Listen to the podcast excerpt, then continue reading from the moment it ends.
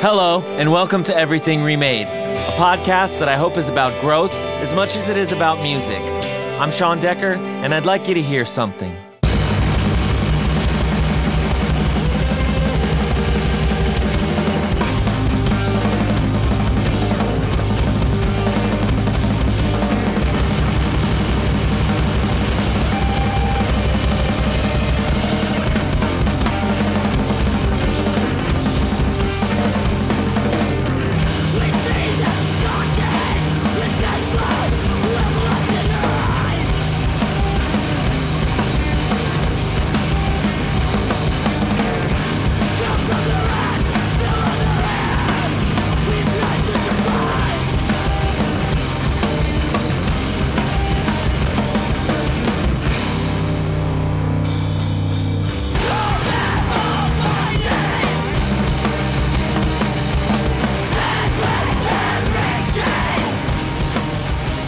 You're hearing The Hands We Remove by Hawak, featuring my friend Tom Nguyen on guitar and vocals. I had a really nice time chatting with Tom, even though we've never met face to face.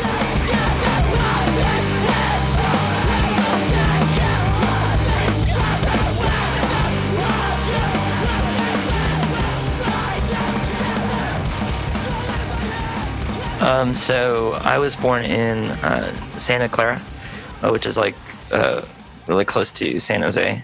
I was born in 1986. I grew up in the San Jose suburbs. So life was pretty, I was like a part of an immigrant family growing up in the suburbs. It was, it was interesting. My parents were refugees from Vietnam. So my dad had escaped before the fall of Saigon, and my mom escaped after, and she was in prison. My parents don't really talk about this kind of stuff to me, but a lot of trauma there. So there's a lot of trauma and struggle growing up in the suburbs. But I can't take it for granted.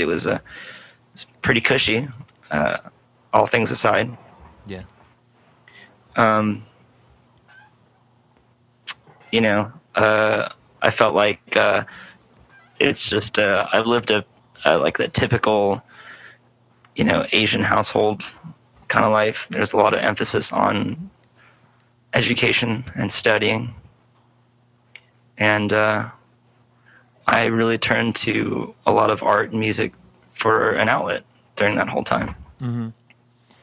Are you an only child? I am. I have a sister. She's 14 years younger than I am. So, okay. I basically I feel like I grew up like as an only child, and then in 2000, my parents had a kid, my sister. Shout out to my sister Tiffany. She's really cool. She lived when we were doing like the Texas Toast House. She lived like a block away, so I'm sure she saw a lot of shenanigans. Shenanigans. Did you were you very influential as far as music or style or politics with your sister? Or I kind of I tried to be really hands off. Mm-hmm. I'd put some stuff on that I would think she'd like, but my sister is she's really independent and really grounded, and kind of I feel like she influences me more. Oh. We'll share music, and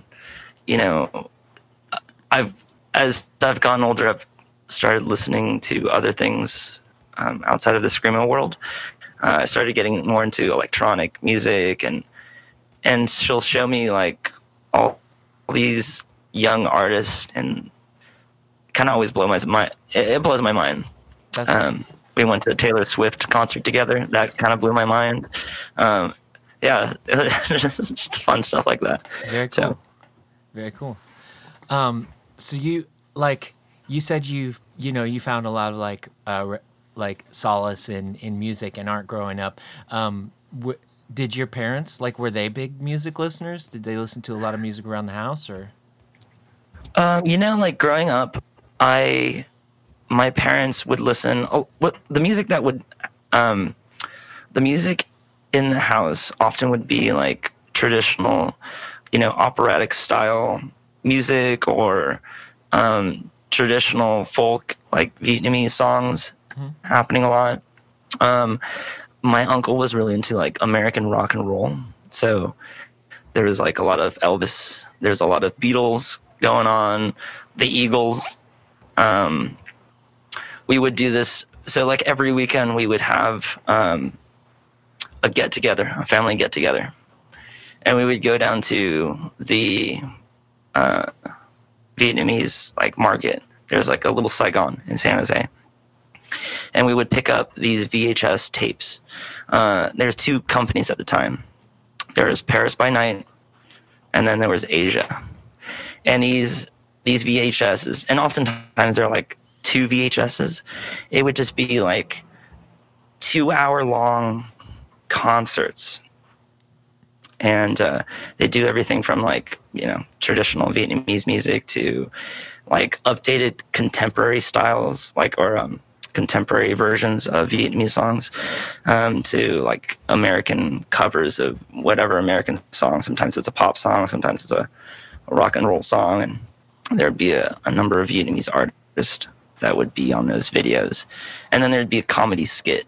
But that was like the music that was kind of going on in the house.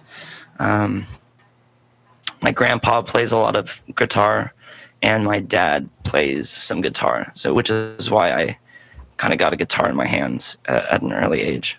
Yeah, yeah.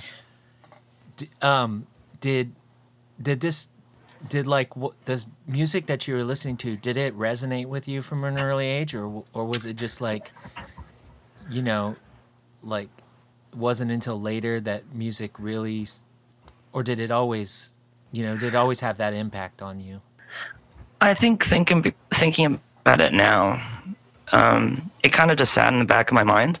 Mm-hmm. You know, when I was younger, it was kind of like, oh man, that's such old music. Right. You know, like that's from a different time, and that's so different than what's going on. Yeah, I remember like in middle school, I got like a tape player, not because I had any tapes, because it was because I wanted to listen to the radio. Oh, okay. And, you know, I jam out to like, you know, what was it, like the alt station or whatever. And, you know, Vertical Horizon was so cool. And then I listened to some of the music that was going on in the house, and there was a disconnect. And I sort of have a different outlook on it now, just because it's kind of crazy how, even though I didn't pay attention to it, I just thought it was sort of background noise for me growing up, how much I kind of held on to, you know, certain feelings or certain things I've heard in that music. And that I feel like I'm sure kind of gets filtered through what I do. Yeah. Yeah. It became a part of you, whether you were conscious of it at the time or not. Yeah, absolutely. Yeah. For sure. Yeah. Yeah. I mean, it's wild. Like, you know, it's not the same feeling as nostalgia, you know, necessarily, but it's just like this unconsciousness, you know, that you carry with you always, like the things from your childhood that like you won't acknowledge them being influential at the time or shortly later, and then you're like, oh, that was kind of pretty important, you know. Totally. Totally. Like yeah, they've just seeded themselves into my subconscious, I suppose. Yeah. And kind of comes through. Like I've been trying to, you know, really examine what, you know, what makes me, and sort of not take for granted that past. So I've been trying to re-listen with like open ears. For sure. And I mean, that sounds really like, honestly, like really cool. Like just like this eclectic range of like cover songs or like, you know, original songs or, you know, folk songs, and then like just some comedy in there as well. It sounds like you said it's, you said it was like y'all's get together and stuff, and this sounds like the perfect backdrop because it's just not all like the same thing for however absolutely long, you know? Absolutely. You could like, you know, I would remember like, I would just be, you know, it's just like me and my cousins playing around or whatever, and everyone's like, you know, eating food or maybe playing some cards, maybe throwing down some money, you know, or whatever. And it would be on whatever, like the VHSs would be on, whether it's Paris by Night or Asia. And then there was such a eclectic, you know, like grouping of songs that, you know, some people would take turns being invested in what was going on screen, you know. Mm-hmm. So I just remember like I was always invested in like the American covers because my Vietnamese just isn't that great. And again, it was kind of me thinking like, oh, this is super traditional old music. This is, you know, here's some more, this is more exciting pop music, or this is more exciting rock and roll. This is cool. Mm-hmm. And now that I listen back, just like a lot of Vietnamese music is dramatic, and I'm kind of like, I'm interested in that now. Yeah, yeah. Like this is like very relevant to what I'm currently trying to like get to, you know, with. Yeah, and totally. And it's crazy to see how music really, it goes beyond time, you know. I was talking to my fellow business partner, and he listens to a lot of traditional Irish music. And this kind of just has been sticking with me. He's like, you know, you have some original songs, and that's cool. And some of these new pop songs are kind of like flash in the pan, right? They may be catchy, and they may be good in a way, but they're in a flash in the pan. And you have some of these, you know, traditional songs or folk songs that have been, you know, they've been through the hands of so many different musicians, and you only really remember like the best verse, or you remember the best hook, the best, you know, musical hook. And so these songs, even though they're, you know, maybe dated or traditional or whatever, they've been really honed, and they've just, you know, all the forgettable stuff has been filtered. And so every artist is trying to take this piece and make it a better piece. And that's kind of, it's been interesting. That's an interesting thought. Yeah. Yeah, for sure. Not how I view music at all, you know? Yeah. Now you said you had access, or you had a guitar in your hands, like at a very early age. What were like, what kind of guitar did you first start like fooling around with, and what do you remember, like what you, what were your intentions were? Oh yeah. We used to like, it's like such a vivid memory, of like seeing my dad's classical nylon string guitar in the closet. And I would just always want to like touch it and pick at it. And then, he taught me like, some like melody, you know, like, I don't even remember, some sort of like, you know, children's melody kind of thing. Mm-hmm. And it wasn't until really like when I was 14 or so that I took a little bit more of an interest. And my dad, you know, wanted to push me, of course, into education. So he got me like classical guitar lessons. And I remember like being really stoked because I wanted to learn how to play guitar. And then, I don't know, we sat down and we learned like very classical methods and techniques. And I remember being just not really that interested, because that wasn't the stuff I really wanted to learn at the time. You know, like I kind of wish I learned a little bit more of it now, but you know, I was like I was super young, listening to the radio a lot. I bought like my first two CDs were Korn Issues, okay, and Blink-182 and Another State, and I remember that shit blowing my mind, and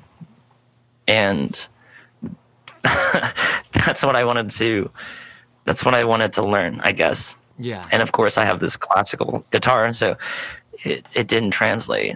So I saved some money, and then my dad helped me buy like a Squier Strat. And I remember that was just like the gateway. And I'd be up till 2 a.m. learning like a Blink cover or trying to figure out, like I'd download like, you know, some live footage from whatever band, like a Deftones song or something. Mm-hmm. And then I'd watch, you know, if it was Deftones, it was Steven. So like I'd watch where his hands were, and I would try to figure out what the heck he was doing. And I would be like till 2 a.m. And yeah. And then I went down the whole road of like, I guess like finding out bands like Thursday, something that's not so hugely mainstream, and doing the same thing, like finding a live video from Thursday and figuring out what like a drop D tuning was. And that's kind of like, it was a huge exponential growth of like my guitar abilities. Yeah, because like that's what I was going to say, is like you're talking about like you had a Korn CD and a Blink CD, and you're like trying to, if you're trying to figure out the Blink song, you're probably fine, but then you go to the Korn song, you're like, this doesn't sound anything like that. Yeah, totally. You don't even know, like it's in, I don't even know what they tune in, C maybe or something. And yeah, that's something so beyond you at that level, you know, to know that like these guitars are fundamentally different, you know, and stuff. And, yeah. I was like, yeah, I was enamored by these sounds, you know, like these sounds are crazy. And, you know, like, you know, going from listening from everything from like, you know, like the Beatles and growing up with that and hearing stuff on the radio where it's like I mentioned, like Vertical Horizon and or like Carlos Santana or like, you know, Matchbox 20, like that was really cool. But then there was Blink, and there was Korn, and it was so ridiculously different. And you know, it's weird to describe those two bands as emotional, but in a way they were like vastly, like they were more emotional than what was on the radio to me. Mm-hmm. And deep. Not that Blink or Korn, well, you know what I mean? Like, yeah. It was in contrast. It was, yeah, it was like a whole nother ball game. Yeah, there's a visceral quality that's not present in, you know, a lot of like the stuff that you were probably usually hearing. And I don't know, a weird side note, like last night I was reading an old comic book and I saw an ad in it for is like Korn's new album Issues, available at all Circuit Cities. And I was like, Circuit City, hooray! I remember that store, but yeah, what a blast from the past. Yeah, exactly. So yeah, you know, you once you realize like, oh, there's, you know, I'm not struggling with this as hard as I maybe thought before, because like it's actually just like there's these different tunings that I wasn't aware of before, and then totally. You start like going down like that path and stuff. Did you like, is this still when you were around like 14-15 years old? Yeah, like this was definitely like, well, I'd say like getting into Blink and Korn was about middle school, going into high school, and I was really blown away by like what sounds you could actually make out of this thing. And then, of course, you know, being an angsty teenager, kind of like having all these different emotions in me, and I don't know how to process. And it's just like, it's such a, like you said, visceral outlet for what I was feeling.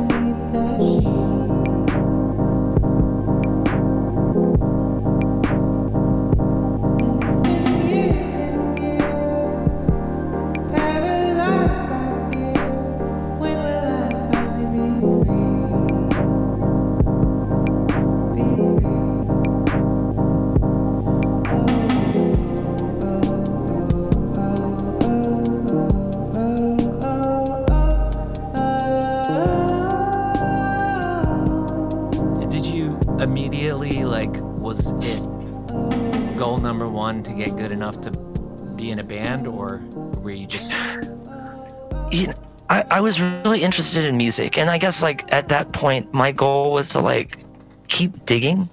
So like I guess like, you know, Blink-182 led me to like, you know, some of those other like pop punk bands at the time, Alkaline Trio, which led me to like sort of like, you know, like other pop punk bands, and I started listening to like, you know, The Living End. This is like kind of weird. It's mixing a bunch of different sounds all in one, and then like that led me to just punk. And then listening to Korn, it led me down that whole new metal sound, which was so much heavier and aggressive than some of the pop punk stuff. And then I wanted to keep going to see like what else there was. And, you know, like there was like, you know, Napster and Soulseek and all those, the internet, I guess. It's just the internet really led me to want to find more, and going down that rabbit hole of what metal is and what punk was. And then I started listening to Thursday. Thursday was such a, you know, like I don't put Thursday on a lot, but they were definitely like super influential, just because they were so melodic, and then there was parts that were like so heavy, and kind of blew me away. And so I guess I was just trying to find bands, and my goal was to collect bands, whether they were like, you know, underground or kind of different. I wanted to just listen to more and more music, but I wasn't listening to a variety of music. I was really listening to like, you know, whatever fell under, you know, hard rock, I guess. Yeah. But it wasn't then like I listened to Thursday. Thrice came across my radar, and that like blew me away. I remember being like physically like being shooken by these riffs, and that made me want to collect more music. And then it wasn't really until like I met Chris Goff, and that kind of came about just like super randomly, I had a mutual friend who was friend with Pat, which was the original drummer from Matsuri, and Pat knew Chris, and then my mutual friend knew that I played guitar, and he just kind of threw out like, "Hey, you guys should just like jam or something." And I think I came over to Pat's house, and they just had a guitar, and they were like, "Hey, like let's play some stuff." And then that was my first. That was the first, encounter with playing music with somebody else, and that led me down the path of like, man, I want to get better at my guitar or just playing music, and I want to get this feeling again. Yeah, yeah. So when somebody's just like, so you showed up, and it kind of at this point you had very little like, you know, yeah. So you showed up, and then somebody's like, let's play. Yeah. Were you just like, yeah, can you just do that? Here's some Blink riffs. Yeah, here's some Blink riffs, man. Okay. Here's some like Thursday things. And I guess at one point, it started out with me just being like, oh shit, like here's what I know, I guess. What do you do? Uh-huh. And then it got to the point where you were just, when you're just jamming and you sort of lose track of time, you're just, I ran up to the limit of like the covers that I knew. And so I just like, here, like, let me put my hands where like this area sounded good. And then we started jamming. And I just remember that sensation of like, oh man, I'm going off the cuff. I'm just, freestyling. Yeah. With my hands, and it sounds good. And I want this. That's when I said, I want this. And it was funny. Like, I could tell, like, Pat and Chris were definitely vibing on it. That was just fun. It was super fun. Yeah, that's awesome. I remember, playing guitar for a long time. And, I for me, it was, like, always, like, I have to get good enough to play in a band. But, yeah. But, like, it when I'm thinking about, like, these little moments that were like weird self-discoveries or whatever, was like, yeah, I mean, I could play like Ramones songs, Green Day, Misfits or whatever.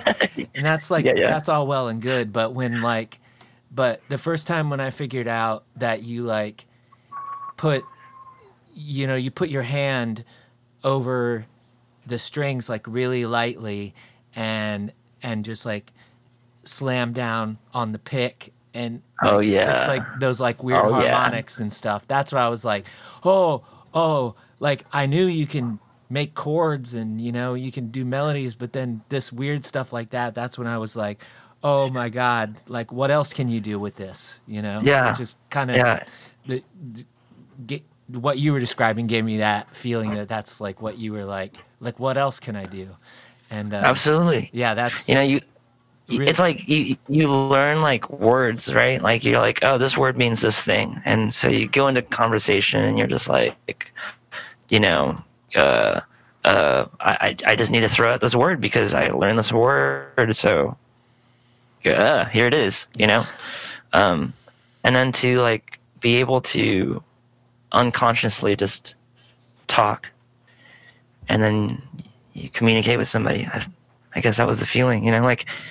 And that's always what I want to get at. It's funny, like you mentioned, like, like I always want to get good. I always want to get good at guitar, and I always want to do better. And there's always like, I feel like the moments that I love the best are like, are really like, I'm not playing that well, honestly,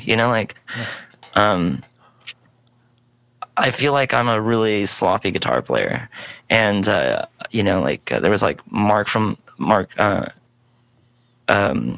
Moldar and Summer Vacation. Mm-hmm. He was just like, he mentioned something where it was like, oh, what a good show, but kind of sloppy, and it's still good, but that like I was like, oh, geez, like I always need to get good. Or like Dave wrote for a Matsuri thing in Open Mind, Saturated Brain. I remember one of the lines was like, Matsuri isn't like super tight. And I just remember being like, God dang it. Like, fuck. Yeah, I mean, it's weird. You know, there's this like double-edged sword when it comes to like emotional hardcore music, where you're like, you're supposed to be able to roll around on the floor crying at the same time that you're like nailing every single note. I mean, it's just like, yeah, which thing do you want from me, you know? And yeah, I kind of I'm always doing my best, god dang it. Yeah, exactly. I kind of always just like, I kind of always have been like, I want to be, I want to like feel really present when I'm playing, mm-hmm. and mm-hmm. I should worry about that less, like when I'm recording, like I'm sure, because mm-hmm. When you're recording, I think the expectation is to like really be on it. But even when recording, like I will have a slightly like less than optimal take that I get this sensation, and I know that 10 years from now, I'll remember what it felt like when I recorded that part. And yeah, I'm like, I could play that better, but I don't want to. I want to remember this. And if it might be like imagining a lot that like that comes across in that performance when it's all just digitized and it's just, you know, playing on a computer or whatever. But like, that's just my idea. You know? Yeah, absolutely. It's so hard, you know, like that, like you said, like, especially recording or like making sure things go down on tape. I try to do my best to like be prepared for the moment, you know? Mm-hmm. And, I'm always, it's just tricky to get out of my head. Because I know, like, oh man, there was a mistake there. Like, this wasn't as good as I could have done it. Mm-hmm. It's always been present, and it continues to be present for me. Ever since, you know, like, ever since starting to play with people in that garage to now, yeah, it's been just. It's so hard to escape that feeling of like, I could do better. Like, I wish I didn't do that during that thing, or, you know, like, it's a goal to be like, you know, perfect, I guess. But it's not my main like drive, I suppose. Yeah. Yeah. There's also like it. Especially, I mean, it's different if you go somewhere and someone records you, but if you're recording a lot of your stuff yourself, there's also like just that the access to like holding something so precious because you know you can do it better, and you know, and like, yeah, absolutely. That comes up a lot for me is it's just like, you know, I really like am trying to hold these things so precious that like it's just not getting done, and it's like, you know, yeah, you're like totally, you know, yeah, you always want someone, you want people to hear the absolute best version that you can present, but you're not presenting it anything by holding it you know, so precious and just like locking it away for a year and a half while you really finish that riff or whatever, you know, like yeah, jeez. Well, cut that. Okay, so cut that audio right there. That's the whole podcast. Boom. Done. Yeah. I mean, but yeah, I mean, I think that's, you know, that's obviously the case for like a lot of people, and that's what, yeah, you know, that's, yeah, what things come down to. No, I mean, getting back to like how, you know, you started just going right at it and just winging it, and like then eventually this little jam session becomes Matsuri. When did you realize that this was something that you can do, that you can go and play shows, that you can like make albums, and how did you like start down like these paths of like facilitating these things? I think that was that journey was really fun, and honestly I think, you know, like Chris has a better recollection of like that whole history. It was definitely like between like Chris and I meeting in Surrey, there was actually a lot of time. And I think we did like some random things. We played in like someone's backyard. We recorded like garage stuff and put it on like, you know, I think it was like there was like some website like garageband.com or I don't remember. You get to like randomly listen to some garage band recording and rate it, you know. It's like Hot or Not but for like garage recording. So like I didn't, you know, it was like super fun. I didn't really think about it too much. And it wasn't until we started, Chris and I, when we put Montserrat together, I was in high school.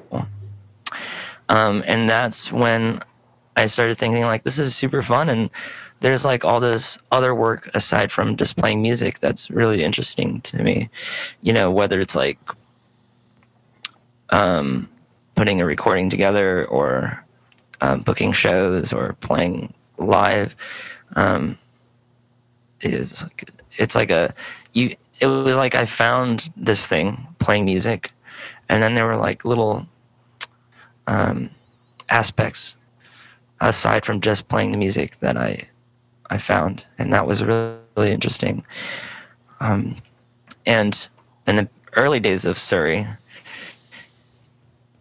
was when I really got attached to like playing music in a live setting and being able to be in front of people, just being really anxious and nervous, and then just doing it. And then for that, you know, 15 minutes or whatever, it feels like you've collected all this energy together. Everyone in the room has just put in this energy, and it feels really amazing. So that was one of the aspects that I enjoyed a lot starting Surrey. And then the recording thing was always interesting. You know, we recorded in the garage, and then eventually we a lot of us, you know, that was in high school. Fast forward to college years, that's when Matsuri kind of like, we tried to take it a little bit more seriously. We played a couple shows around in the Bay Area. We played for like, you know, like those like quote unquote companies that like put on a show, and they're like, we need you to draw like 50 people or 40 people, and you know you can prepay your tickets or whatever. Right. We played for some of those companies, and then we realized like this is stupid. There's like a whole underground community that's willing to put in work, and we don't have to just like pay to play. Mm-hmm. And that was so fun. And then we really took it seriously by like moving in together, having a garage, and having the ability to like, you know, just do it whenever we wanted to, in a sense. Mm. Something that like, I wish I could do that now. Like now I live in Oakland. I live in an apartment. I go to a practice space that we share with other bands. And, you know, I just don't have the same amount of time or energy to make it like perfect. But yeah. Again, like I feel like Chris has sort of like the better you know, date of how this all happened. Yeah. I can tell you, like, the emotional feeling. Yeah. I was good at that. That's, you know, just as important as the details.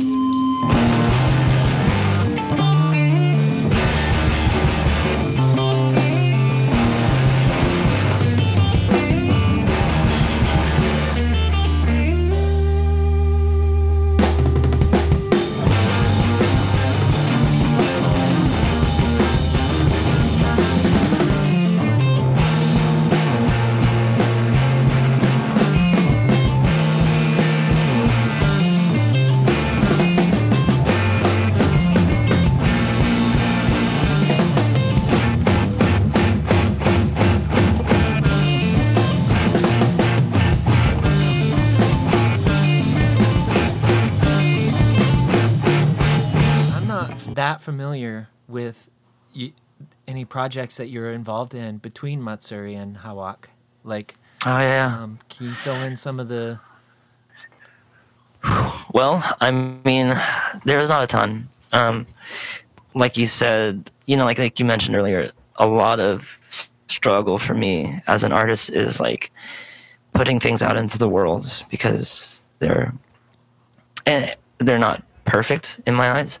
Mm. And I understand that some things just are never going to be perfect. There are always going to be some things you can tweak, which is, you know, I can sit here and think about, like, oh, that's why I like live recordings. Sometimes they're not like the recorded version. This live version has this weird different take on this part, or the bridge is different, or they extended this part.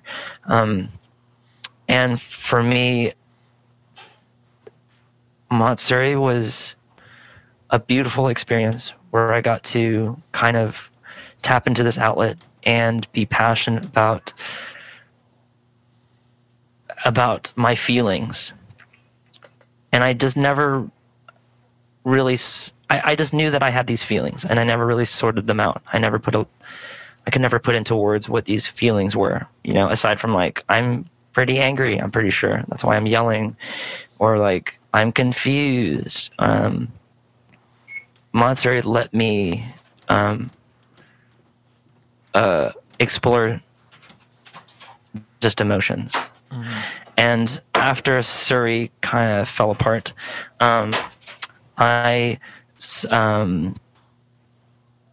kind of tried my hands at other musical things. I know John was the drummer on Endship. So after Surrey kind of fell apart, I tried jamming with other people. I jammed with Jonathan. And I jotted some stuff down here and there, and that feeling of, like, oh, I need to make this perfect. I didn't know how to make it perfect. I just knew that that feeling that I had in Surrey, it's all jumbled up, and I need someone to help me. And I did, you know, I recorded myself. I recorded some jams I had with other people, and I didn't really do anything until I forgot what year. It was probably, like, you know, for I want to say, like, 5 years ago or something like that. I finally, you know, was able to. I was able to, like, navigate my feelings a little bit more, and figure out why it was so complicated and why it was so, you know, like, what it all kind of meant to me. Mm-hmm. And we did a band called Renee.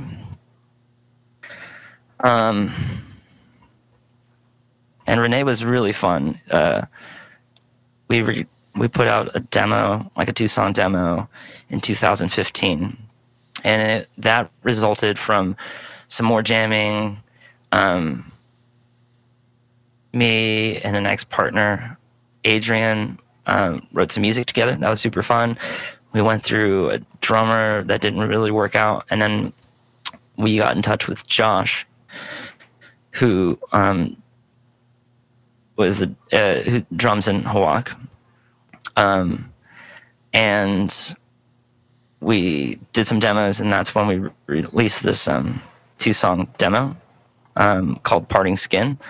And John is on the cover of Renee of this demo. And that's when I started kind of like, yeah, that's when I sort of went down the route of like exploring, you know, my music on a different level, I suppose. Yeah, yeah. And then, yeah, we even recorded stuff with Jack Shirley. We recorded like a whole album, actually. Well, we recorded like 8 songs, I should say. And it just never... I mean, even that was like... I didn't feel great about some things. And then that band kind of fell apart due to other, you know, stuff. Sorry. Yeah. Was the next thing Hawak? Yeah, and then the next thing was Hawak. But even like between that and between Renee and Hawak was even more just me, you know, making songs. I'd try to do a bunch of like solo stuff. That's just under my name. I started thinking about electronic music. I did a split set with Nuvola Scura, where I did like, you know, 2 songs, and they would do 2 songs, and they kind of played along. Those guys are amazing. They came up to Oakland to play a show, and I had organized the show, and it was one of these things where like every band dropped or something like that. Oh, wow. So it was just Nuvola Scura and me, and I was super freaking nervous about it. And then I just put the I got the courage to put the recordings of my stuff out like a couple days before the show or something like that, and they listened to it, and they like played with me while we played. It was like really fun and amazing experience. That's awesome. Was that the thing that I saw like a little bit of just like T-O-M-M? Yeah, yeah, okay. Yeah.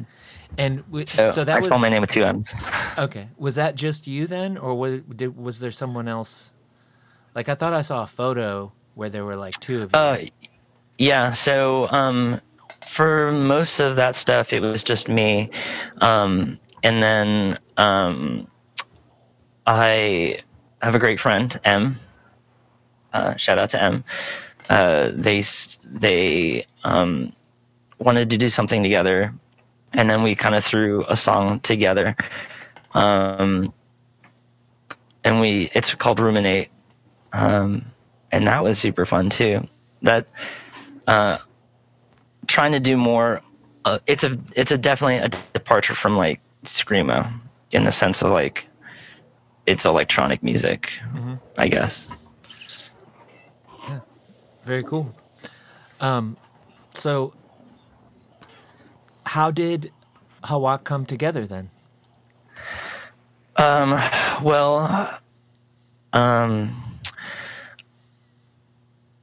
During these like drought periods of my time where I'm not playing a lot of music, I could tell that like I just don't like I struggle with a lot of depression and these feelings that come with not feeling very productive.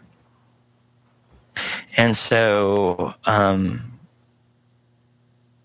had reached out to John because some time had passed.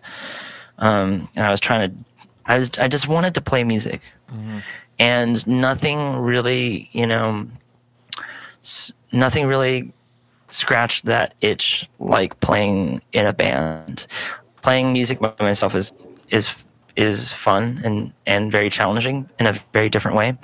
In a band setting, you can kind of you can certainly like bounce your ideas off of, you know, your friends, your fellow musicians, and it's more of a conversation mm-hmm. that way. So I remember I think Chris and I jammed, John and I jammed, and then I was just thinking like, well, what if Josh is a great drummer? Let's jam with Josh. And then I asked if John wanted to play bass. So we jammed, and it was definitely really cool. We recorded that demo in our practice space with the help of our friend Carlos. And we played it out a couple times. Went on a trip to Japan with a bunch of friends. I was aiming to play some music. That just didn't happen, unfortunately. But we were out in Japan, and we were traveling with a bunch of friends, and Ben was on the trip, and we vibed really well. We asked him to play guitar, and so he came. He lives down in San Jose, so just amazing that he will come up to Oakland all the time to, like, you know, play music and get emotional and, you know, decipher what the fuck I'm trying to say all the time. And so that's kind of been what's going on with Hawak. I mean, we recorded a record mm-hmm.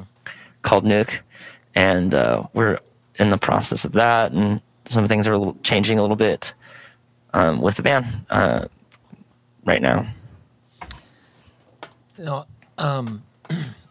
I know, like, a little while ago on the Social Distance Fest that you were, like, playing part of the album, and I think you're probably laughing about accidentally cutting someone off during that. Yes, yes. Okay. I accidentally keep creating beef between, like, me and other bands, and I apologize. I'd like to blame it on my Scorpio self, but it's really just me.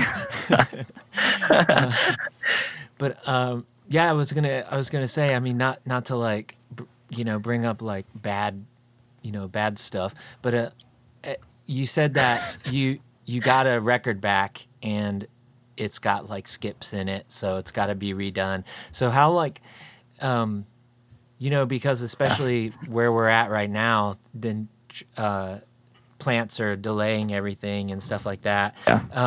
How long have you been in the process of getting this record pressed?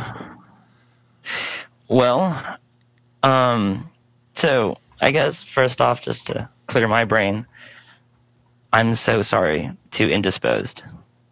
My bad. I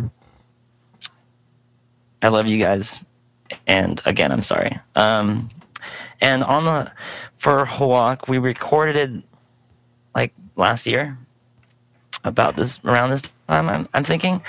And then I started talking to the pressing plant, Erica Records, in December. And it's been a really long process. Part of looking back now, I really wanted certain aspects of the record to be a certain way, just because, you know, I don't know. I wanted to take control of things and self-sabotage this whole thing. I wanted certain things from this record. One of them being that it was pressed in the States. Mm-hmm. I wanted covers to be printed by a cool shop. And so we got the covers printed by. I opened up a guitar repair shop this year, right before shelter in place. and our next door neighbors are screen printers. It's Sun Night Editions. They do such awesome work. They do a lot of really like limited run silkscreen prints for some really cool artists. And so I asked them to do covers. And so I was expecting for that to be the big delay, because it's a really small shop printing 300 like records jackets, right? And it's in two colors. And this whole time I've been talking to the pressing plant. The test presses that we got, that we played for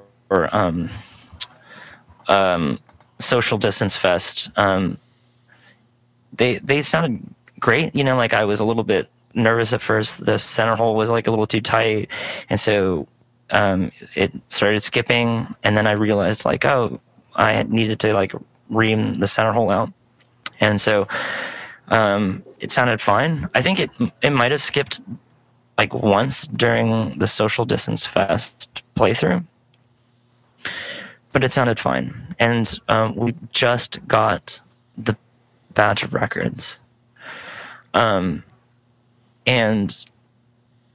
they skip, and I'm really frustrated by this process. But I want these records to play.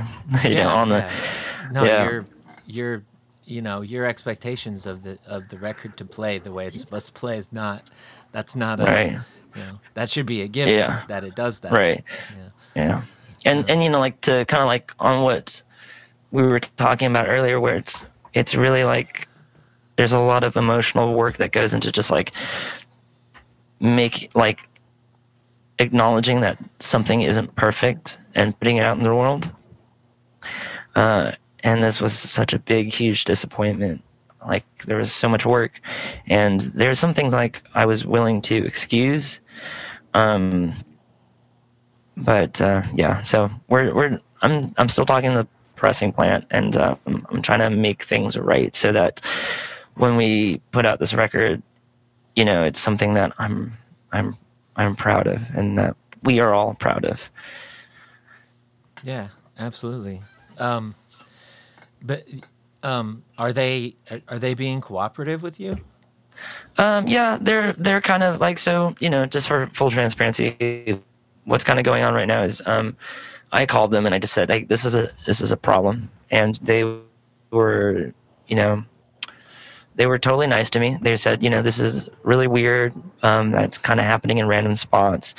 We'll look into it. If I could listen to it and make a note of the about what times that it's skipping, we can have that conversation. And so I've been going through, I've opened 2 boxes of the 8 boxes of records that we have, pulled out 2 random boxes, and I pulled 4 random records from, the top, the middle, and the bottom from both of these boxes.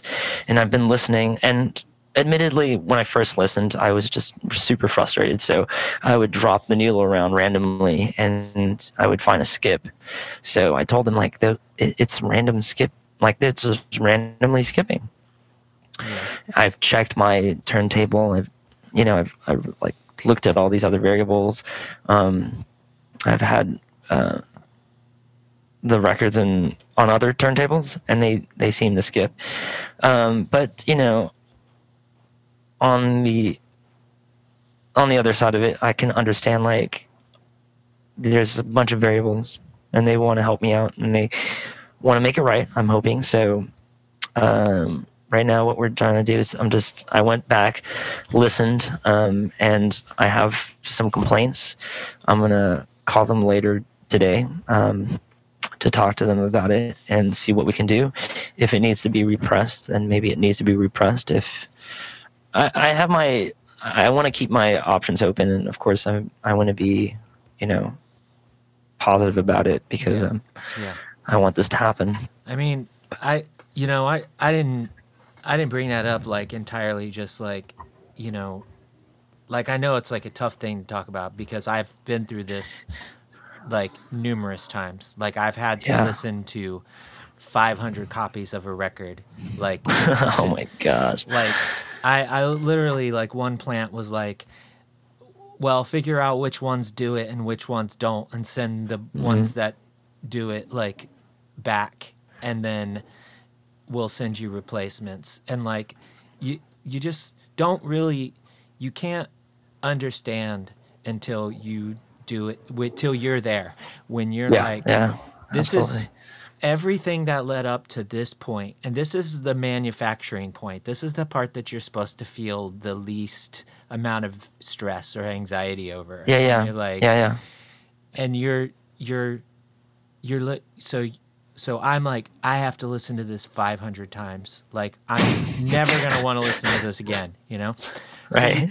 So you're putting the first one down, and you're like, okay. And 20 later, you're like, but it's like, it never gets, like, it never gets normal that you're, like, sitting there and you're, like, this is just, like, anxiety meter at a 10 already. Because you're, you know, when you just, like, know something bad is going to happen and you're just, like, waiting for it to happen, like, it's just the worst. So you're just, like, and your music that you feel really passionate and emotional about is the soundtrack for this now.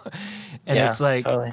Yeah, I mean, like I said, you can't know until you're, like, there, where you're just like, oh my gosh, this is, like, such a, you know, feels really soul crushing. And, but I'm glad that they're trying to work with you, and, you know, I'm sure in the end, like, it will, you know, it will all work itself out. And I mean, just from what I heard on Social Distance Fest, I mean, you know, whatever, you know, whenever this comes out, like, it's gonna, I think it's gonna, like, blow people away. So thank you, really, thank you, Sean. Really looking forward to when that can happen.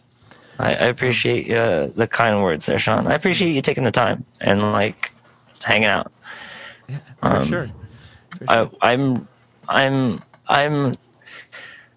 so stoked on the community, you know, like, Screamo, the community that we surround ourselves in is A, important, and B, incredible, because the amount of, like, just enthusiasm is, like, beyond me.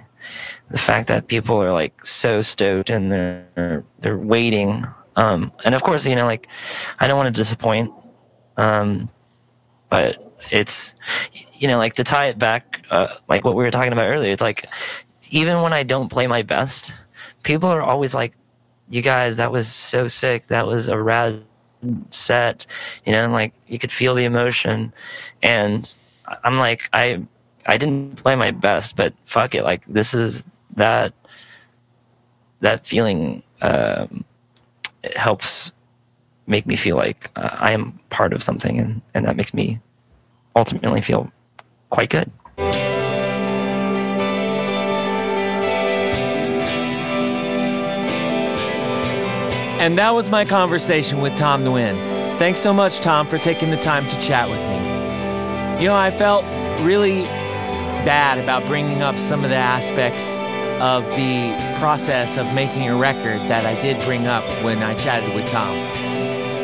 I did that because, you know, these things, they happen to the very best of us. And the only thing that I want people to take away from that is, it's not just you.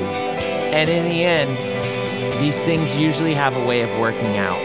If you ever have any questions about making records or anything like that, my inbox is always open. Until next time, take care and do good things.